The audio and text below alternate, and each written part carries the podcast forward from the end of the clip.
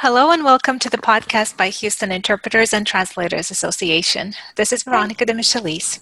Today's guest is well known in our association and beyond.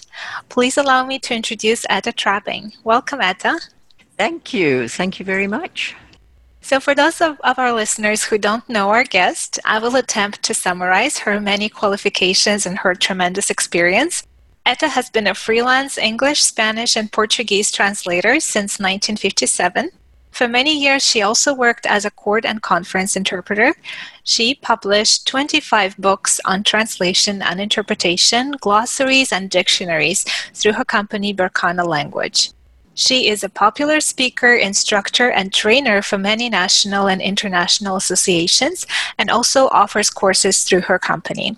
She was on the board of CATI, um, the association in North Carolina, and HITA here in Houston, where she has covered almost all um, of the board positions and has just bowed out of the presidency again. Uh, Etta, was this a correct summary in a nutshell? Yes, that's definitely. I hang around. yes. Thank you so much for joining me today. So, um, you have been in this profession for 63 years. I understand that the professional landscape was very different when you entered this profession. Uh, what challenges did you have when you first started? Well, the, the first things were simply just not knowing what translators even were because there, we didn't exist in Argentina back in the 50s. And so the hardest thing for me at that time was to find good bilingual dictionaries. They were very rare and very expensive and some of them just never quite made it down to the bottom of South America. I was lucky that I came from a very good British bilingual school where we did the British and the Argentine system every day. We changed over at lunchtime. Both systems were very good and we learned a lot. We also had a lot of homework from both systems. But luckily, we mostly did commercial type of translating rather than highly technical. So all of us bilingual secretaries, we muddled along and we had our bosses teaching us new terminology as we went along. So, you know, yeah. we just did everything the hard way and no internet either. yes, you had to rely on paper resources, right? A lot of paper. Network. And the old typewriters, where if you typed fast enough, all the keys would smush up on the front. and then you had to pick them back one by one. Yeah, you know, if you hang around long enough, it's amazing the experiences you have. so, you are going to offer a workshop for us uh, here in Houston called uh, Translation of Official Documents, and um, it will take place on May 4th. To our listeners, if you're interested in learning more about it, please check um, our website www.hitagroup.org under events so, what is your experience in this field, Etta? Well, um, when I came to the States, I actually had the I was working for the University of Houston. That was my first job when I got here in 1964. And that's when the interpreting translations sort of came up at the university. So I started reading everything I could find at the library there. And there were two very small books from the University of Geneva in French. So I read and I studied and I looked and then I started doing some translations of documents for the Argentine consulate here. And then personal documents started to come in and you translate more. And um, when I moved to North Carolina in the 1990s, I lived out in the country and all my neighbors were Spanish speakers, mostly laborers but they all had documentation. And so I helped them fill out all their documents and so on. But I hated to charge them because they had less money than I did. And so they helped me on my five acres of land and they put up fences and mowed and did flower gardens for me. And um, we all became great friends. The only one I think that didn't particularly care for this arrangement was the Internal Revenue Service. Obviously, they got no money for it and uh, it just kept on growing. And i wasn't even aware of how much i was doing or how little until i started pulling out old papers. I have boxes and boxes of papers which i don't know what i'm going to do with.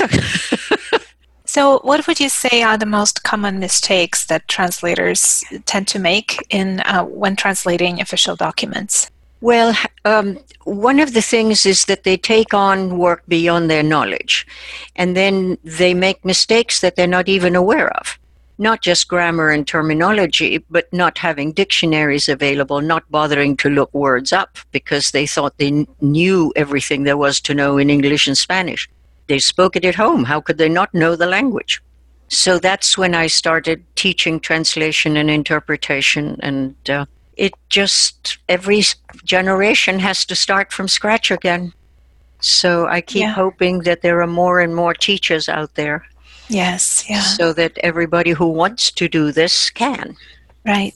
Yeah, so definitely, I feel like this is a specialization um, in and of itself. Um, you know, as you mentioned, there's terminology involved. You, oh, yes. you really have to ask yourself twice if you're capable of doing this. And and this is what the the newbies don't do simply because they don't know they don't know. Yeah. And we all learned it the hard way, me included, like everybody right. else. Yeah. So it will be very useful for both um, newcomers into this field and people who have been doing this for a while but maybe not, have not worked so much on official document translation.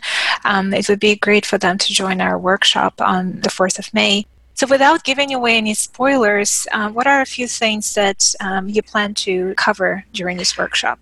Well, something is to just to talk about all the the thousands of specialties, and that you couldn't possibly do all the specialties properly.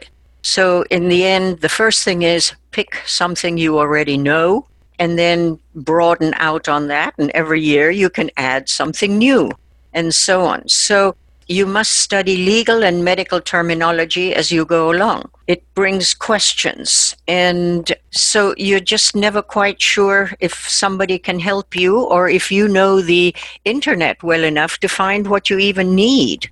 So these are some of the things that I'd like to pass on how I learned everything.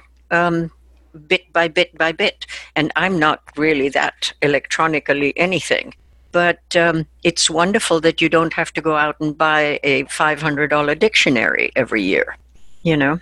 And yeah. so mostly I hope that the people that come think it was worthwhile to come to the course and that they actually left with knowledge that they hadn't had before, because that's really my only reason for existing in this case.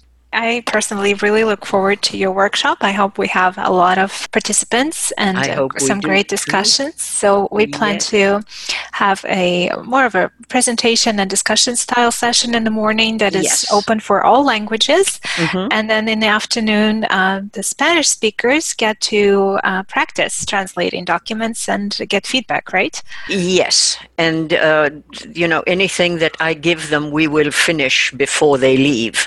Great. So and I have copies of what I'm going to give them, and then the copy of the translation, and then they can think it through Perfect. when they get home. That sounds like a great opportunity. So I hope you. it works. Thank you so much, Etta, for uh, talking to me today, and I look forward Not to seeing you soon. Thank you. We will see each other very soon.